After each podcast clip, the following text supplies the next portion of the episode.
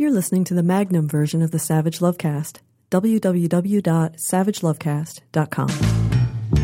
If you're stuck in a relationship quandary, or if you're looking for sexual harmony,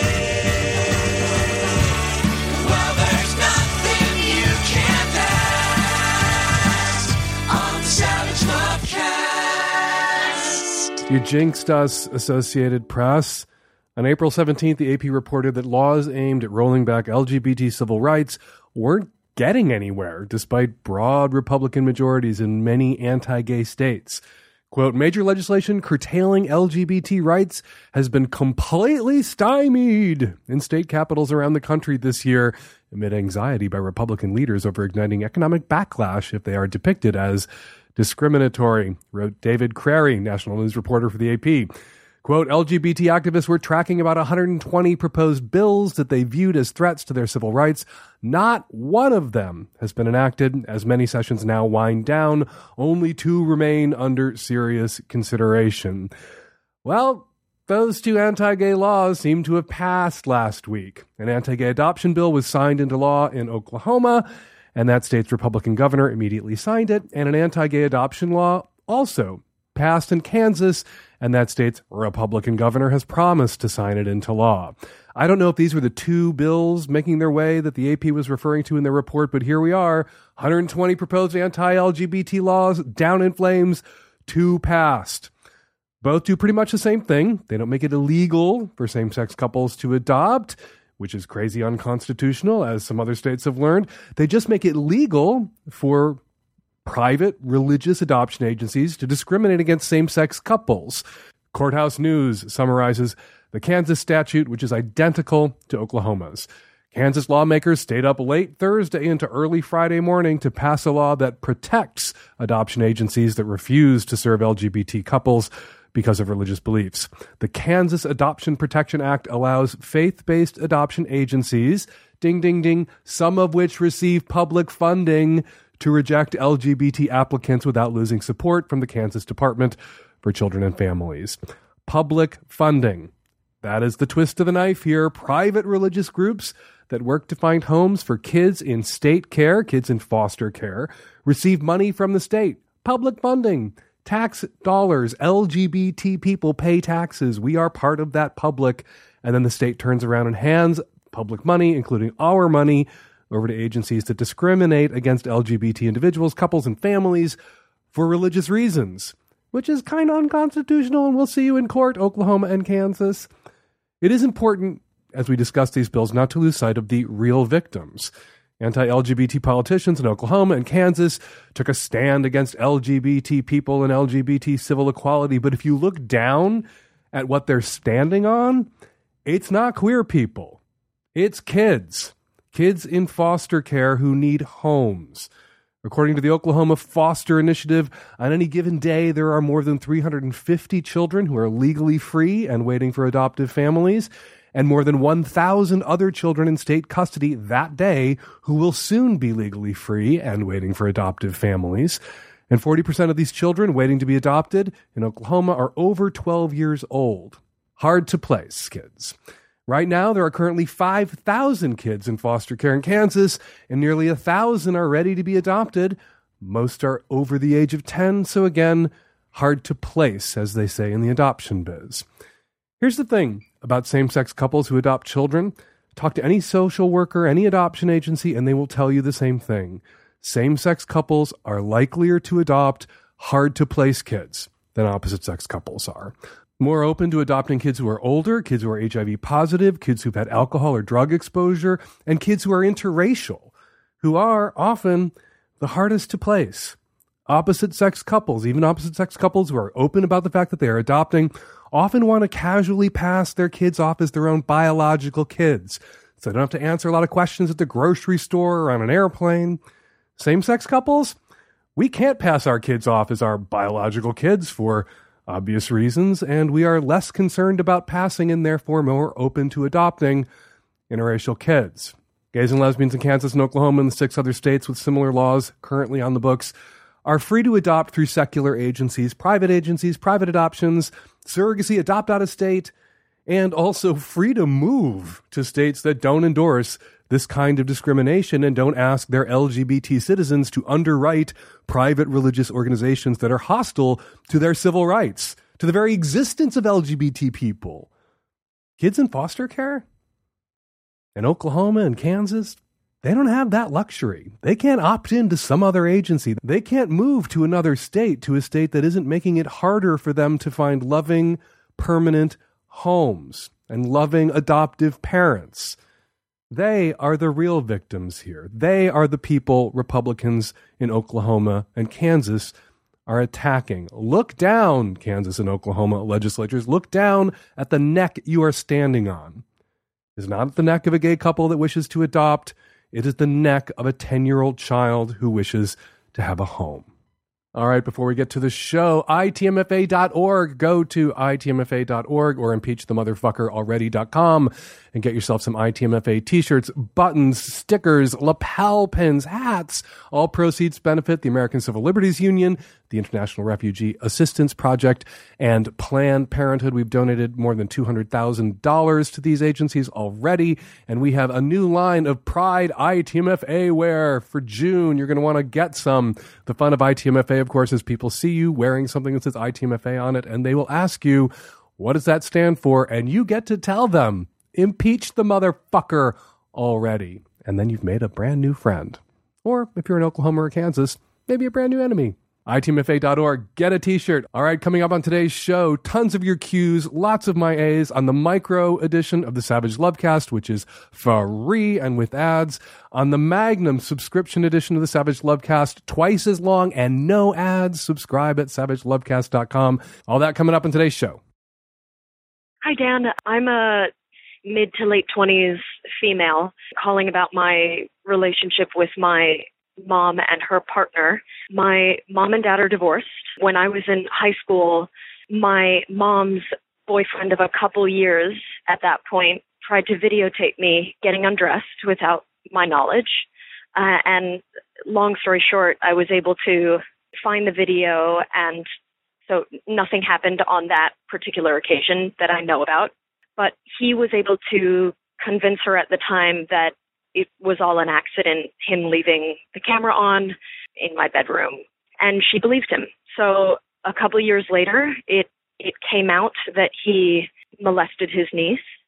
And at that time, my sister and I tried to convince our mom to leave him. And after a lot of yelling and crying, she decided that she was going to stay with him and see him through his treatment. So he went through probably a couple of years of psychology, but he never served any time or received any charges. And now it's been eight years, and my sister has refused to see him in that time, and I have now seen him on a couple of occasions where he and I have had a talk about what happened. And he seems very forthright and sincere. And my mom has been wishing that he was more a part of our lives and that he could be in the house when we come to visit her because for years we we have refused to see him. And so my question is I know that I don't have to forgive him. It's clear that my mom is never going to leave him. So there continues to be really weird tension between my mom, my sister, myself regarding him. And I I don't feel like I can trust him. It would be nice to be able to be in the same room with him. I know I don't have to forgive him, but is it worth considering? I suppose it would be nice to be able to be in the same room with this guy. I think the room I would want to be in with this guy is the visitation room at the funeral home at his wake when that comes. Maybe that's when you could be in the same room with this guy. Yeah, your mom. I'm surprised you're willing to be in the same room with your mom, but not really. And I want to sort of zoom out for a second and talk about a, larger issue here, which is probably impacting your mother's choices in an enormous way, which is the fear and terror that so many people have of being alone. People will stay in relationships that are terrible. It's why I had to coin DTMFA because so many of the letters that I get and so many of the calls that I began getting when we started the podcast 10 years ago were from people who were in relationships that it was obvious to everyone but them that they had to get out of. But so great is the fear and terror of being alone that people will not leave those relationships because what if they never meet anybody else again? That means they're a loser. Or what if they're economically dependent on their partner? Or what if they are physically dependent on their partner in some way, where the fear and terror of being alone is not just loserdom that so many people associate with singlehood, but incapacity or not being able to get through the day, not being able to house or feed or clothe yourself. There are lots of reasons, some legit, that people stay in terrible relationships. But a lot of people choose to stay in terrible relationships or choose to stay in relationships that are fine for them but terrible for everybody else that they claim to love because they just can't see their way clear. They just can't conceive of themselves as a happy single person. So they stay in a relationship with someone who, even if they don't make them miserable directly, kind of bank shot make them miserable by driving off children, siblings, parents, friends, and isolating them. The relationship that your stepdad has with your mom doesn't sound abusive. Perhaps it's manipulative. Perhaps your mother is emotionally abused. But they certainly do sound codependent in some way that is unhealthy. And I think you and your sister have been very generous in that you only cut him out of your lives and not your mother who chose to stay with this person and accept the bullshit, transparently bullshit lie that he laid out after he got caught accidentally leaving his video camera running in your bedroom when you were still living at home and a dependent child? Yeah, no. And that your mother would accept that and side with him in that dispute was really a betrayal of you and a failure on your mother's part to live up to her first responsibility as a parent just to your health and emotional safety and sexual safety. And that she chose to stay with this guy who then later came out was indeed a sexual predator, which is the big fat fucking red flag that went up when you found that videotape. Yeah, doesn't cloak your mother in glory. It really doesn't. And I don't think your sister should feel guilty about the conditions that she's laid out for seeing your mom. And I don't think that you should feel guilty. The fact that you're willing to be in the room with this guy occasionally, I think is exceedingly generous. You two have behaved compassionately. And your compassion has been directed at someone, your mother, who is deserving of it despite her shortcomings and her failures as a parent. And that's where compassion comes into play. When you come through for someone, when you show them the love and consideration and concern that perhaps at times they have failed to show you. And that's always a two way street. We are failed by the people we love, and we fail the people that we love. And compassion is the spackle that can fill those cracks. But a predator step parent, that is a crack that there's not enough spackle, emotional spackle, compassion spackle at the high emotional IQ hardware store to fill. So I endorse the status quo. You see your mother, your sister sees your mother, you're willing to be in the room with that man occasionally and incidentally. Your sister is not willing to be in a room with that man. That is her choice. Those are her boundaries. I think they are perfectly legitimate and perfectly appropriate and perfectly compassionate. Hi, Dan. I'm a 34 year old white gay man currently seeing someone who's Asian. Most of the men that I've dated and or hooked up with have been Asian and I've been accused of having an Asian fetish and being a rice queen. The guy I'm seeing clearly has an issue with this and occasionally brings it up. It doesn't seem to be anything concrete that I do or say, but he doesn't like the idea of it. I actually don't like it either. I mean, neither Asian fetish nor rice queen are positive terms in any way, but I don't know what to do about it. He said that I should actively try to hook up with non Asian guys, even if I don't find them so attractive that I would hook up with them otherwise. His theory is that this is going to eventually change who I'm attracted to so that it's more distributed proportionally across racial groups this sounds like a lot of work to me, and I'm not sure I would want to have sex with guys I wouldn't normally want to have sex with. I don't want to be a rice queen or have an Asian fetish, and I'd love to be equally attracted to everyone, but is that a thing you can change? Nope. Not a thing that you can change. Of course, as I've said many, many times, we should examine our own desires and the types of people that we're attracted to and interrogate that, as they say in college campuses, to make sure that they are actually our desires and we are actually pursuing the people we ourselves are actually attracted to. Because the culture, there are beauty standards, and the culture writes a script for us about who we're supposed to want and why we're supposed to want them. And there is jockeying for status in dating and mating and settling down. And sometimes you want what other people want just for the bragging rights, just for the social status of it. So you can be high on the relationship hierarchy. And that can result in people being in relationships with or married to and scrambling their DNA with people that they are not physically attracted to, but others are.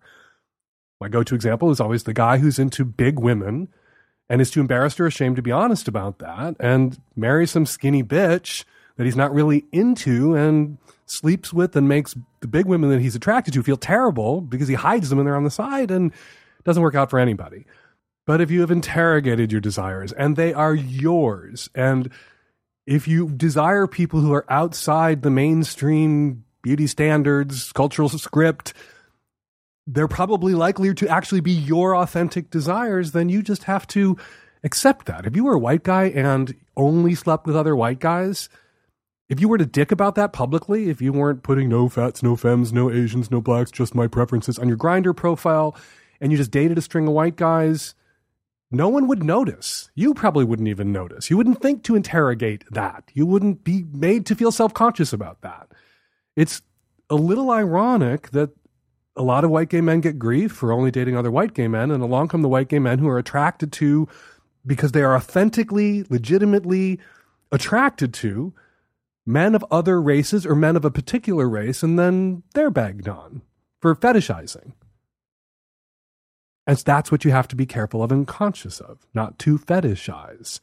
It is fine to objectify people. Everyone does it. Everyone is initially pulled towards someone in a bar, in a club, on the street. And please don't hit on people on the street just because you find them attractive on the street. Take it to the bars and the clubs and the apps.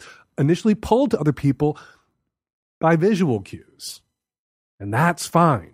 We approach, we are objects in this world, moving through this world, objects with agency and humanity and multiple dimensions. If you are only attracted to Asian guys for the Asian surface and you can't see them as human beings, that's a problem. That's objectification, and then it stops. And you're not able to tap into somebody's humanity. You don't see them as a human being, you see them as a thing. If you are doing that, that is a problem. And you should stop doing that. There are guys out there into big women who treat big women like sofas, like objects, like things. That's not okay. If you're attracted to big women and you also see them as human beings, as three dimensional human beings with an inner life and agency and desire and goals and insecurities and hurt and skills and genius, whatever, that's fine.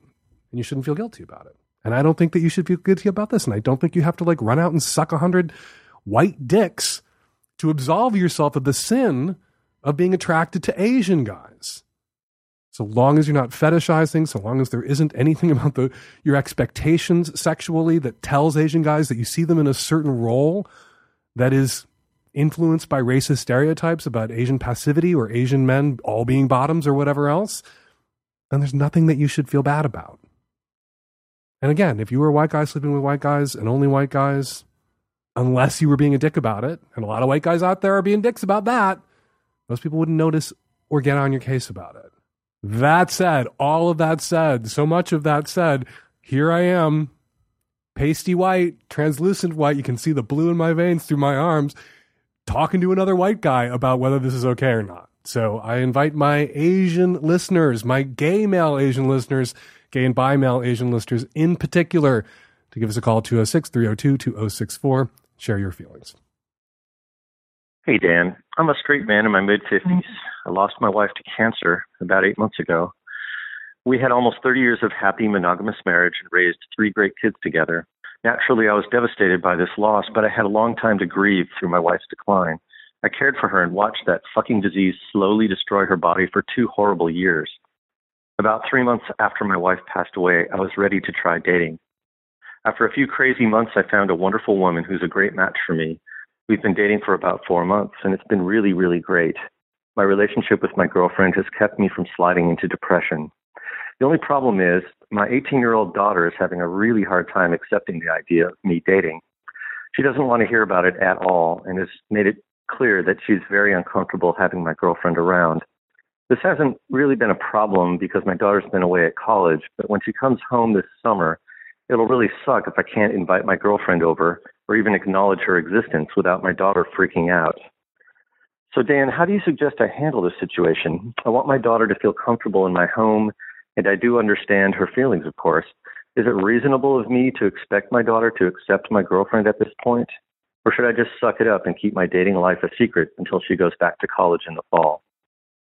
First, I'm so sorry for your loss. I'm so sorry for all four of you and, and everything that you lost, you and your three children. My sympathies. It's important to bear in mind, uh, I think, when you're a parent in a situation like this, that two years and eight months ago, you made the transition from spouse to caregiver. As you said, you, you began to grieve this impending loss and you transitioned from one role to another two years, eight months ago. At some point during those two years and eight months, when it became clear that this was terminal, you really made that transition. You do begin to grieve the death of a spouse when you know your spouse's death is imminent. When the intimacy becomes very different, that shift in the roles and who you are and what you mean to each other is so profound and it accelerates in a certain way the grieving process. You were already grieving the loss of your wife before your wife died. Your daughter didn't go from mothered to motherless two years and eight months ago, didn't go from mothered to motherless at some point during your wife's decline. She went from mothered to motherless eight months ago. She needs some more time to grieve the loss of her mother. I think you need to have a conversation with your daughter, perhaps with the help of a therapist or a counselor who can mediate, where you talk about your different experiences of your wife's death and her mother's death. You are further along in the grieving process than she is because you grieved for so much during your wife's decline and before her death. It is unreasonable of your daughter to expect you never to date ever again. It would be loving of you to accommodate where your daughter is at in her grieving process by giving her a little bit more space and giving her a little bit more time without having to lie to her, without having to pretend that you're not dating anyone else, but to roll out the new girlfriend slowly and to allow your daughter to feel the shit out of her feelings, including her feelings of anger. And there are things you need to say to your daughter that you will have a life going forward just as she will have a life going forward, that you will have intimacy and connections going forward just as she will have intimacy and connections going forward. You will have potentially a wife again, and your life will go on. She will never have a mother again. It's not about putting your loss on the scales and her loss on the scales and trying to figure out which is heavier, which is the greater loss. It's about acknowledging the differences in the way you two are going to experience and grieve your losses, which are different and separate. Losing a mother, losing a spouse, different experiences of loss and grief. And I think if you can say that to her and you can say that to each other, and you can be, since you're further along in the grieving process, someone that she can lean on, someone that she can open up to, and that she sees that you are giving her a little bit more time and space, not giving her endless time and endless space, because just as her life will go on, your life will go on. So this summer, when she's home, you have a girlfriend. I think first month, maybe that first month, you and your daughter can go see a counselor for a few sessions, unless you want to do it over the phone and over Skype right now while she's at college, which might not be a bad idea. Maybe you could fly in for a weekend or fly in for a week, go see your daughter at college, talk to her about when she's going to have a lighter load. Don't go for finals week. Don't go for a week that's a party week. But if there's a week where there's a bit of breathing space to go in, fly in, have that conversation with a counselor with her, or have it when she gets home. And then when she gets home, your girlfriend doesn't come around for a month or so, but go see your girlfriend. And your daughter should know you're going to see your girlfriend. And then maybe July, mid July, she meets your girlfriend. And I think a little bit of self conscious performance of deference to your daughter and where she's at and her feelings and prioritizing her comfort at this moment when she's only eight months into the grieving process that you are nearly three years into will help your daughter come around, help her accept this woman's role in your life. And if you and this woman partner long term, accept this woman's role in her life, not as mother, but as dad's girlfriend or dad's second wife. Again, I'm so sorry for your loss. I'm so sorry for your children, uh, for all of, for everything that all four of you have have lost. You sound incredibly sensitive. You sound like you have very high emotional IQ. I think emotional IQ is going to be the theme of this show. I know that you can nail this. I know that you can do it. Get on the phone with your daughter. Hey Dan, 29 year old guy living on the East Coast calling. I've been dating my girlfriend for about three years and I mostly enjoy sex with her, other than one big problem, which is that she is really not good at blowjobs. In fact, that's an understatement. It's pretty painful. Uh, she tends to use her teeth a lot where it's even left marks. So, I've tried to kind of tell her to cover her teeth, uh, that she doesn't need to go down so far, that she can use her hand, but nothing's really worked. Uh, I'm worried about having her realize it's been bad for me for three years if I talk to her. So I'm trying to figure out what to do. I've considered showing her maybe some porn, but it's not super instructional. So is there anything left that I can do, or am I doomed to have terrible blowjobs, or maybe none at all? Thanks. You don't say how old your girlfriend is, but I'm wondering if perhaps your girlfriend was giving blowjobs to my uncle in California in the 1970s. He's in a really popular sort of regional rock star band, huge in California, almost broke nationally. And there were a lot of groupies following his band around, and he got a lot of blowjobs. And my uncle likes a particular kind of blowjob with a lot of teeth and a lot of biting. And a lot of the women who blew him, sometimes girls who blew him, had never blown a guy before. And he would always tell the women who he instructed how he liked to be blown that all guys like to be blown like this because it made him laugh to think about this woman giving a blowjob to somebody else and biting down on the dick and then discovering that his tastes, blowjob wise, are a minority taste. Anyway, if your girlfriend isn't in her 50s or 60s, odds are good that she wasn't blowing my uncle in the 70s. I don't think you should show her some porn. I think porn might be the problem. She's watching a lot of porn, or she has seen porn, or perhaps other boyfriends in the past have shown her porn. But that's so. What bullshit is that? Other boyfriends in the past have shown her porn as if women don't watch porn. Women watch porn. She's probably watched porn on her own where the women deep throat the dick and don't use their hands because that's not something that people want to see in porn. People want to see dicks all the way down throats, and a lot of people have this attitude that incorporating a hand into a blowjob to shorten the length of the cock is kind of a cop out. That's something that porn promotes, that assumption. I believe porn is at the root of your problem. And your problem has been exacerbated by the fact that you didn't speak up sooner and you weren't more prescriptive and, and, and clear sooner. Three years this has gone on. Three years of terrible blowjobs. Yes, now if you tell her you're have, going to have to retroactively downgrade all the blowjobs you got in the past to bad blowjobs, and that may make her feel terrible. Just like all those women out there who are faking orgasms for two or three or four or five or 15 or 20 years into a relationship or a marriage, suddenly having to tell the husband that no, indeed, they have never come becomes a trap because you don't want to shatter this poor dude's ego. This guy who thought he was a pretty good lover because you were coming all these years, suddenly discovering that you weren't coming at all ever is a problem. Don't paint yourself into that corner. If the sex is bad, if something isn't working, don't pretend it's good. Don't tell the person they're bad at it. Tell the person what you need. What makes a blowjob good for you is subjective and personal. And the blowjob that she gives would be perfect for my uncle, not so good for you. And you can discuss it in a way that isn't scolding or shaming or finding fault or placing blame. Just like, let me show you what works for me. In the same way that I want, and always good to throw this out when you have a conversation like this, in the same way that I want to know what works and how it works best for you. And I want you to show me those things whenever you need to. And not just to, you know, don't worry about giving me feedback. I want feedback in the same way that I'm about to give you some feedback. And you can give me the same sort of feedback. And then tell her not to get your dick all the way down her throat. Tell her that there's something about her mouth and your dick when they come together that deep that teeth are unavoidable and it kind of makes a blowjob unpleasurable for you. So the wrapping a fist around the base of the dick, which is a totally legit move, And a lot of blowjobs in the real world, as opposed to the porn world, involve hands. Incorporate hands. A blowjob, the really best ones, the best ones I get and have gotten and like to think I've given, are kind of blowjob, handjob combo platters.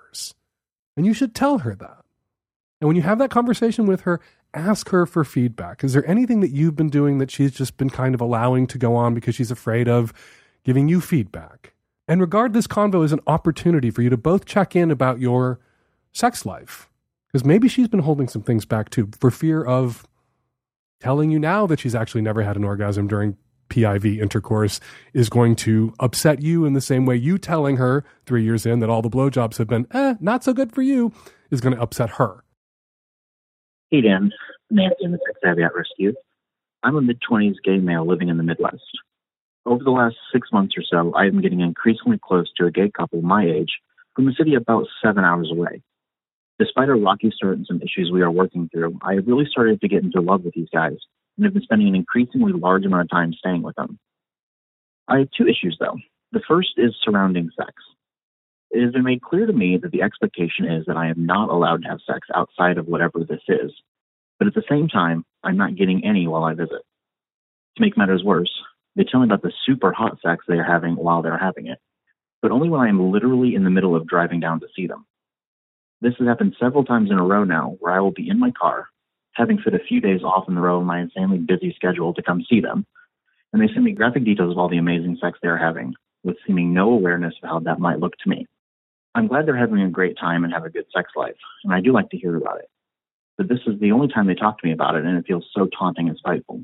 We have had it before, and one of them described it as the only time they've actually enjoyed a three way. Both of them react positively to pictures I send, and they say they find me attractive. So I I feel unable to ask about why we aren't having sex because I know they don't, don't owe me anything. But as a relatively high libido 20s male, my needs are definitely not being met by this arrangement. Second, it has become clear that I will have to play a secondary role in this quote unquote relationship.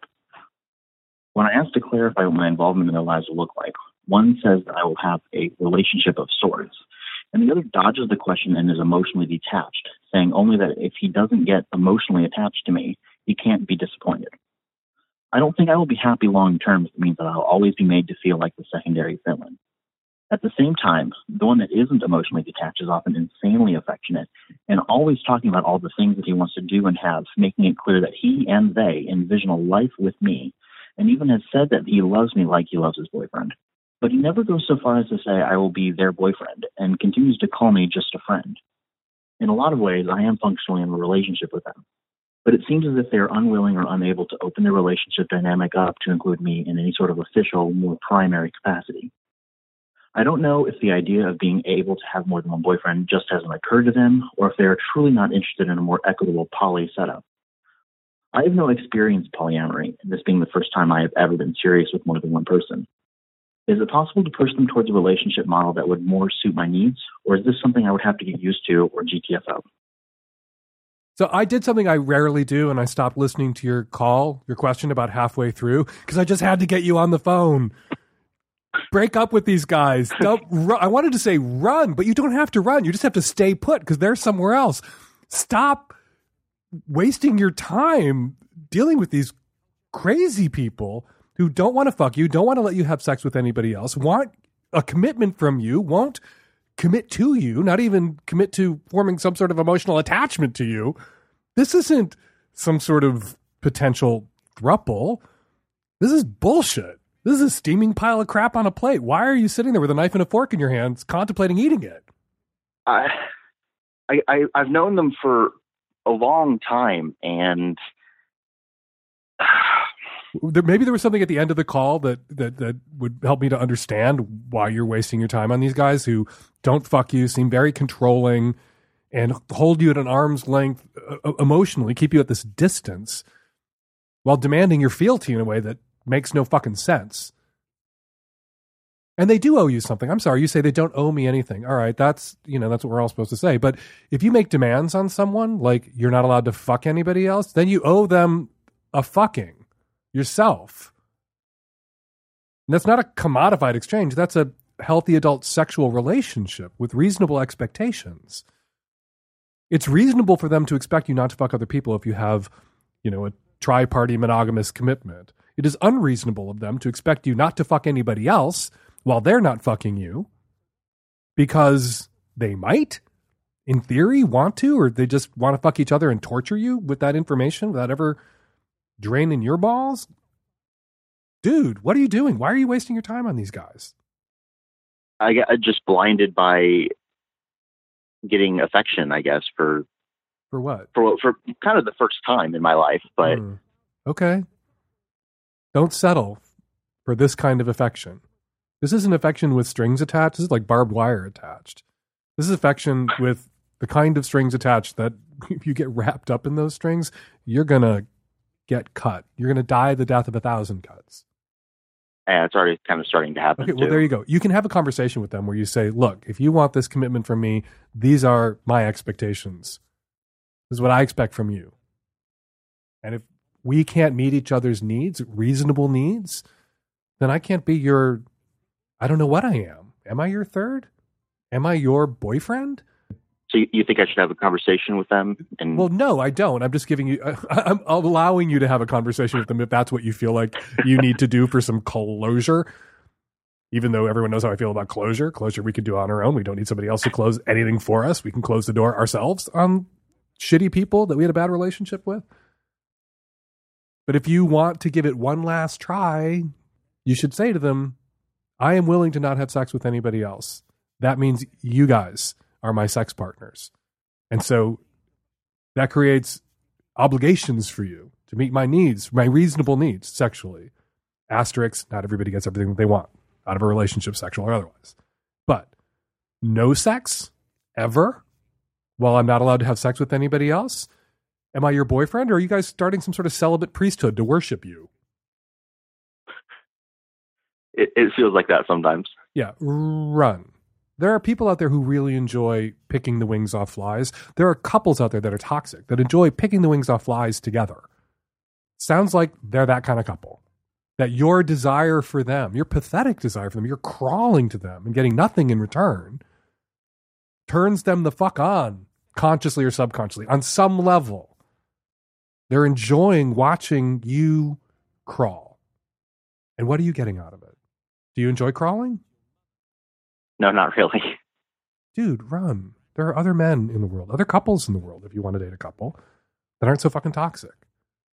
And maybe their toxicity isn't intentional. Maybe this is all not happening in their conscious minds. Maybe they're not aware of how shitty they're being to you and unfair they're being to you. Not that it's your job to acquaint them with how shitty they're being. It seems obvious. But some people are really just that dense. And when two dense people come together and become a couple, the denseness can metastasize. It's denseness squared. Self reinforcing denseness. But if you point it out to them and they still don't see it, even if you point it out to them and they do see how shitty they're being, do you want to be with people who aren't capable of any sort of self scrutiny? No, I guess that'll only cause problems down the line anyway. Yeah. Even if this gets fixed. Even if this gets fixed.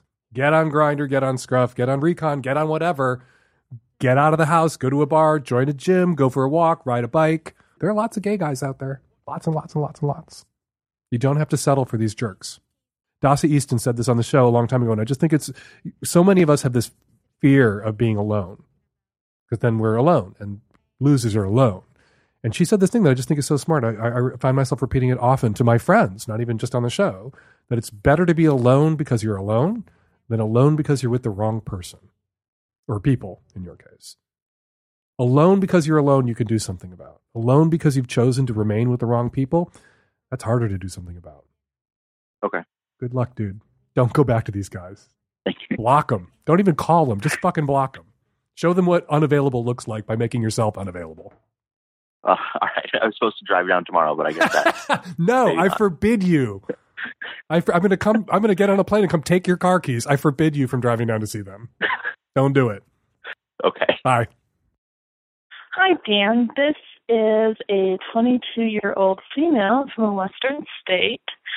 And I have a question regarding like revenge porn. So I've been hooking up with this guy that I met through work. We don't work in the same organization, but we work in the same like industry. Um, and it's a pretty small industry. So we were hooking up this weekend, and he took a few videos of me giving a blowjob, which I didn't really see happen, but I know that it did.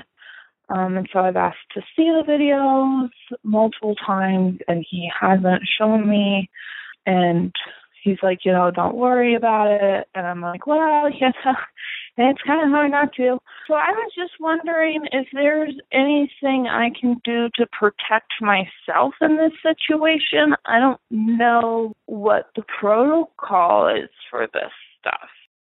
You can't make him delete the video now. Doesn't sound like he would respect the request. And there's no way to ensure, beyond a shadow of a doubt, that even if he said he did, even if he showed you his phone and showed you him deleting the videos, that he hadn't uploaded them to another platform. And you can delete a photo or a video and then go to recently deleted on your phone's photograph app or section, I don't know what it's called, and retrieve the videos, retrieve the photos a, a, a few minutes later. So trust is so important when somebody whips out a phone during intercourse, as so many people do. And I'm not faulting you for not telling him to put the fucking phone away, but that was the moment where you could have headed this off at the pass. Like you can get a blowjob or you can have your phone in your hand, but you can't get a blowjob and have your phone in your hand. If you have to have that kind of conversation with someone, though, you can't know perhaps whether there are other cameras elves on shelves hidden in their room that are photographing or videotaping the sex that you're having. So I would, if I were you and I was concerned, look up the local statutes. Do you live in a state that has criminalized revenge porn? Do you live in a place where if somebody uploads a video or photograph of someone doing something sexual, uh, sexed, naked, or having sex to a web platform, to embarrass or humiliate them, or just to upload it, not even intending to embarrass or humiliate them, just because they're boundaryless assholes, is the law on your side? Can you have this person prosecuted? Can you file a complaint?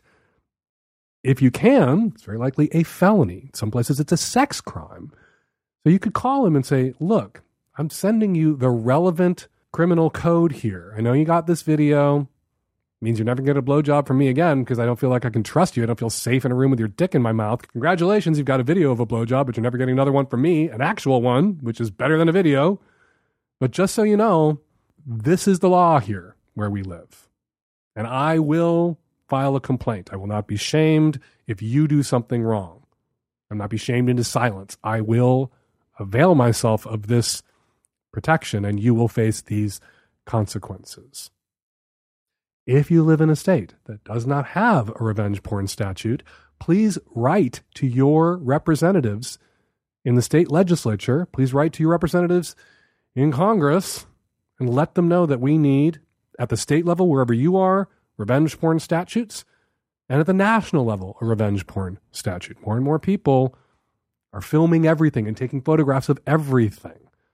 And we need this protection so that people aren't violated or humiliated were abused in this way without there being consequences for the abuser and the violator. Hi, Dan. 20 year old straight woman calling from Canada, and I'm calling about a situation my boyfriend and I are a bit concerned about. So, my boyfriend lives in a duplex home, and essentially there's a shared wall dividing the space, although ordinarily we can't really hear anything going on next door. Um, his neighbors are a middle aged couple with a daughter in her late teens or early 20s. And um, according to my boyfriend, over the years, there's been a lot of arguing and shouting that he can hear, but he's always sort of just figured it's been the standard stuff relating to, you know, raising a teenager. Recently, however, we've heard something that's really concerning me um, with regards to the girl's safety. So, three times we've heard her shout, clear as day, really, really loudly, Get the fuck out of here, you fucking pervert. Um, and both of I, both of us have heard this, and I don't know. I'm just really bothered by this because it seems like a really strange thing to yell if you're just in a standard argument with your parents. And I'm not sure if it's better to err on the side of caution in this situation, but Um, we don't exactly know what we can or should do about it. Because the girl's older, we don't think this would fall under Child Protective Services. So the only two options we can think of is to make an anonymous call to the police and say, look, this is what we've heard, or to have my boyfriend maybe message this girl on Facebook to ask if everything's all right. We're both on the fence here, and it's really troubling for me. So we're wondering if you think we should just mind our own business despite hearing this repeatedly, or if we should do something.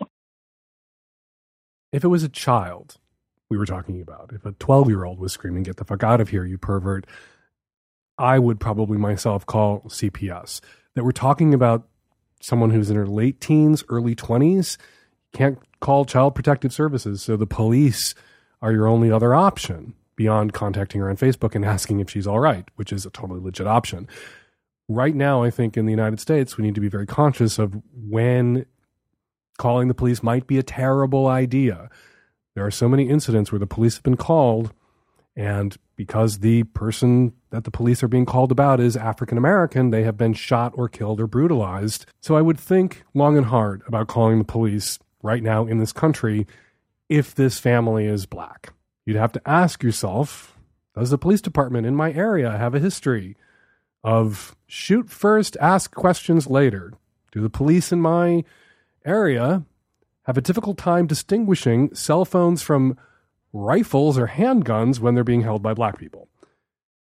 Because you would hate to call the police in a situation like this and have it escalate as it has escalated in so many incidents elsewhere in the country. Now, why would an 18 to 22 year old scream, get the fuck out of here, you pervert, or start screaming that at a parent? I can think of a lot of reasons, including, of course, that this person is being preyed upon or made to feel uncomfortable or has been hit on.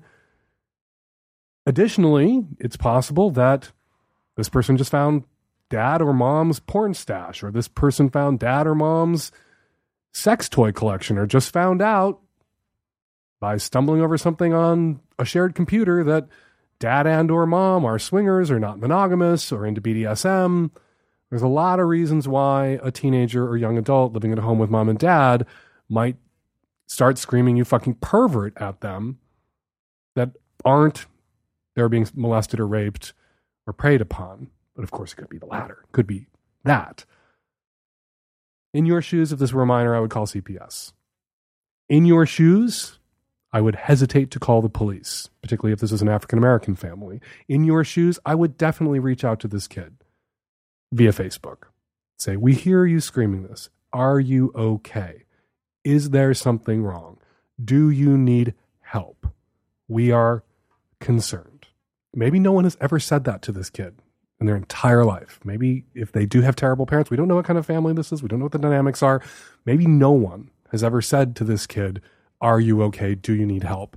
And they have been waiting to hear that or needing to hear that for 18 years or 20 years. You could be the breakthrough. You could save a life just by asking that question. I hope what you get back is, I'm fine. I hope this is a situation where a kid is sex shaming mom and dad for being perverts in their estimation and not a kid being preyed upon. But many, many, many millions of children all across this country are preyed upon every year, including young adult children living at home. If you're already in touch with this kid on Facebook or you can reach out to this kid via social media, I think you should absolutely do that. Hi, I am a 35 year old woman living in New York. I have been dating this guy for about a month and a half, and it's been amazing and I've been trying to do this different, like not asking friends about him, just, you know, keeping it like between us.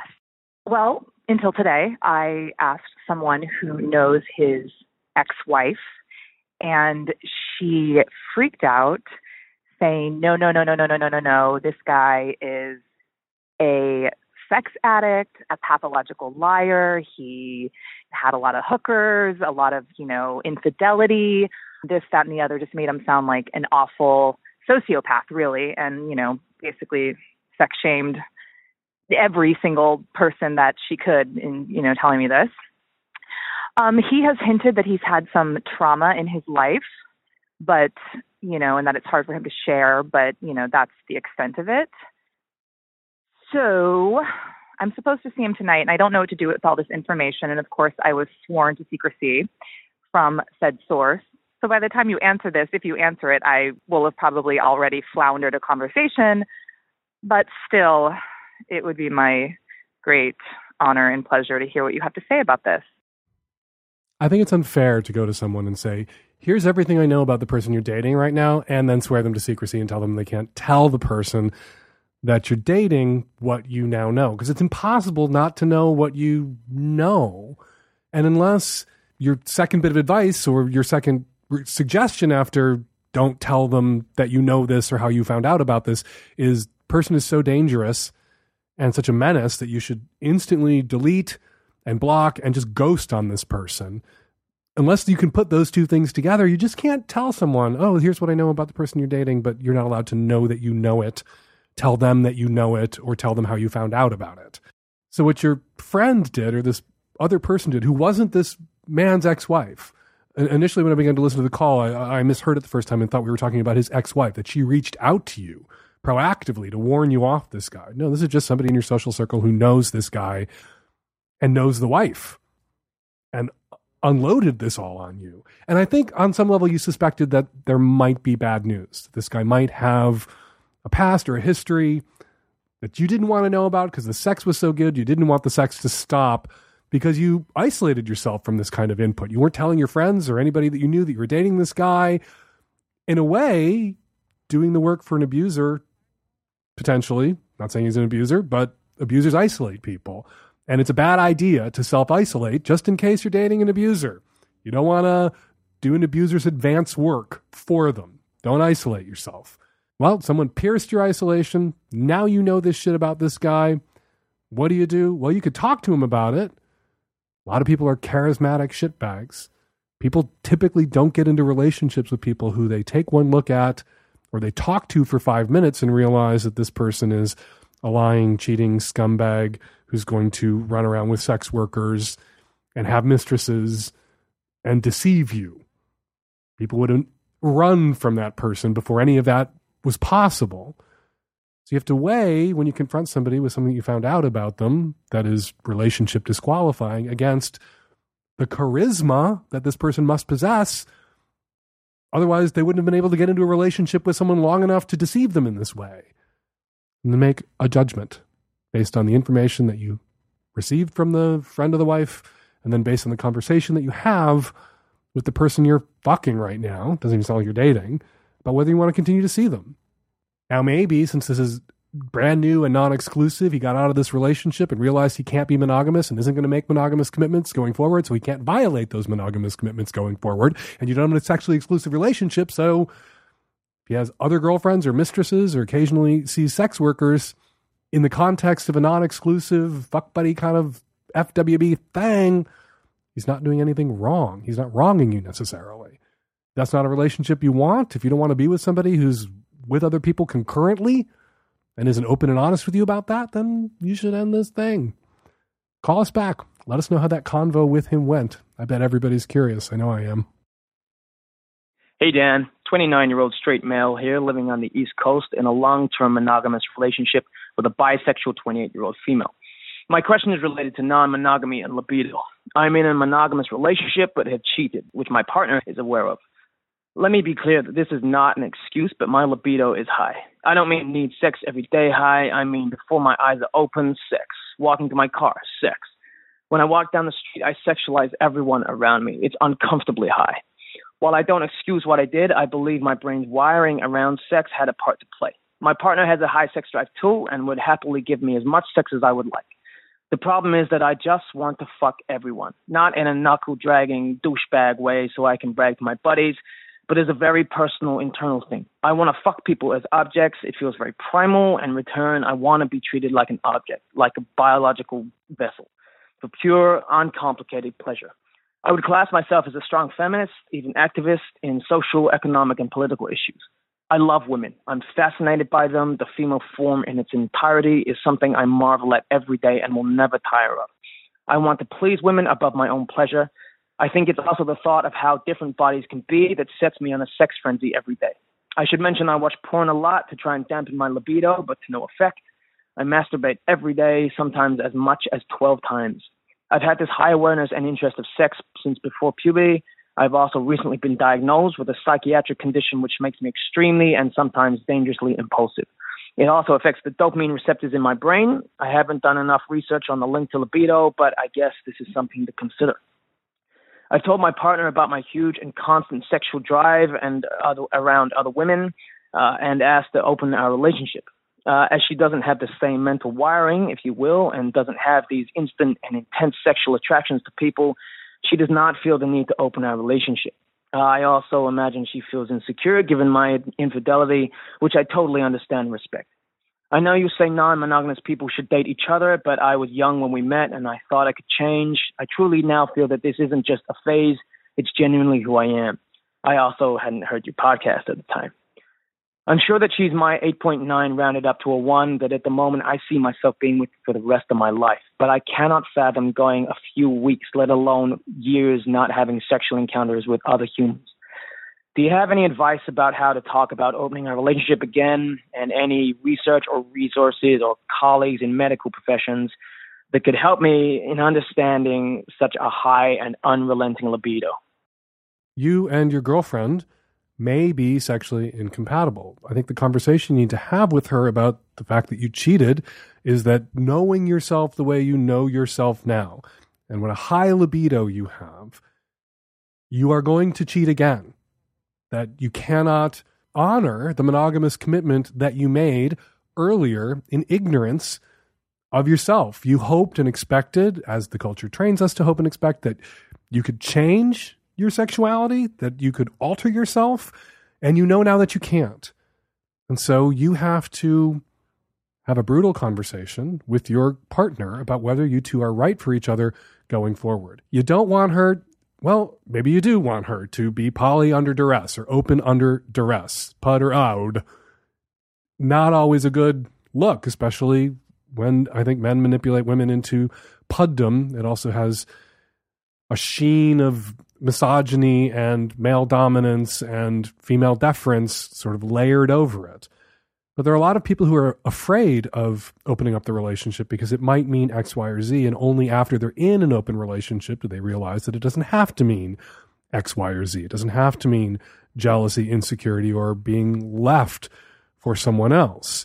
That it is possible for someone to remain loyal even in the context of an open relationship. It's possible to be faithful in an open relationship. A lot of people don't believe that to be true because of the bullshit that is out there that's constantly repeated about open relationships and the way they work or don't work. And sometimes you got to get into one to see that the bullshit is indeed bullshit. Just like to realize the bullshit that you've been told about gay people requires knowing a gay person, not being inside a gay person.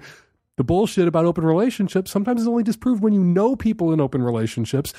Even then, you may doubt until you are in one yourself and you go, oh, okay, I see how this can work.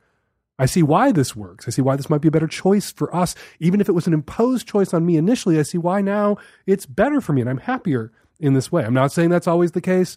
There are definitely people out there that monogamy is right for. And a monogamous relationship is absolutely the kind of relationship that they need to be happy and safe and content and secure. And there is nothing wrong with that. If monogamy is what works for you, do monogamy. You tried, caller gave it your best shot.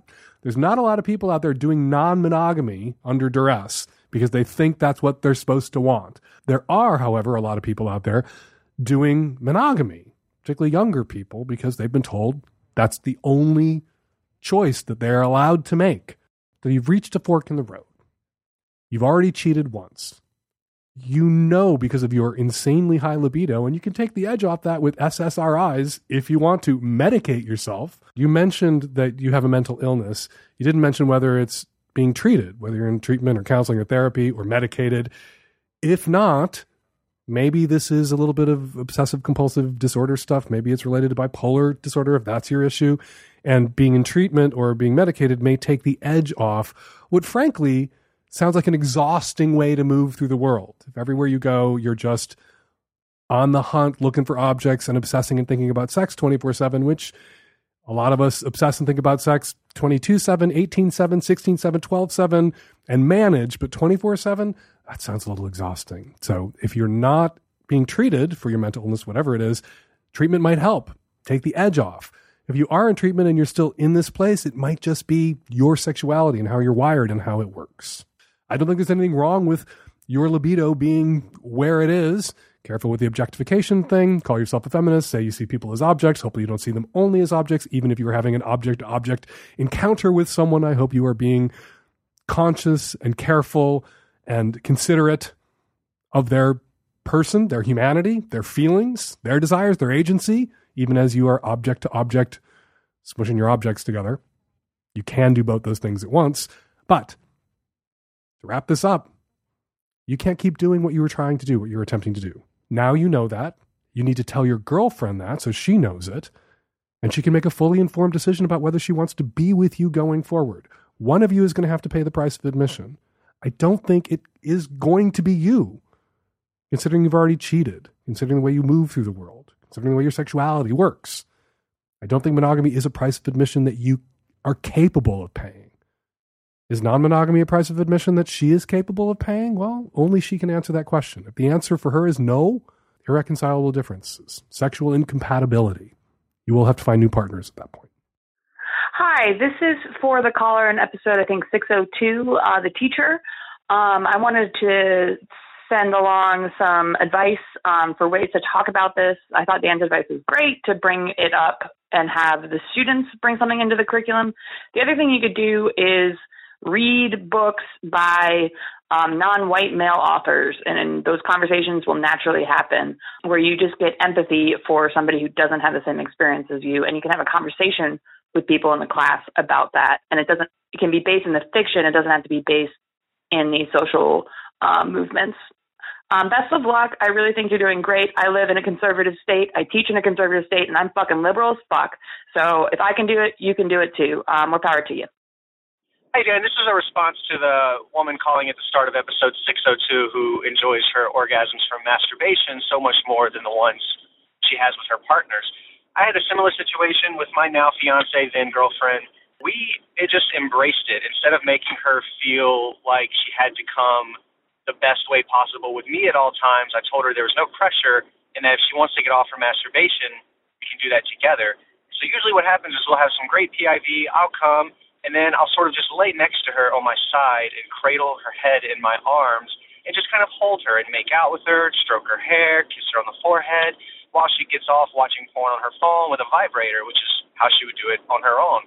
She calls this masturbation 2.0 because it's everything she always loved about masturbating. You know, there's no performance expected, there's no expectations at all, but there's extra sensory and feeling, and it's just better, is what her words were. So maybe that's one idea for that person to try. Hi, Dan. I have a comment for the woman who found the camera in her toilet, um, whose husband was recording her poop. I cannot believe that, first of all, that happened, but that she has kids who are probably using that toilet too, and that, that you didn't say anything, that maybe he has videotapes of his children. So this guy is making child porn potentially. And if I were going to sit down and have a conversation with him, I would demand to know if he was filming my kids in this way. Anyways, love the show. What the fuck? Bye.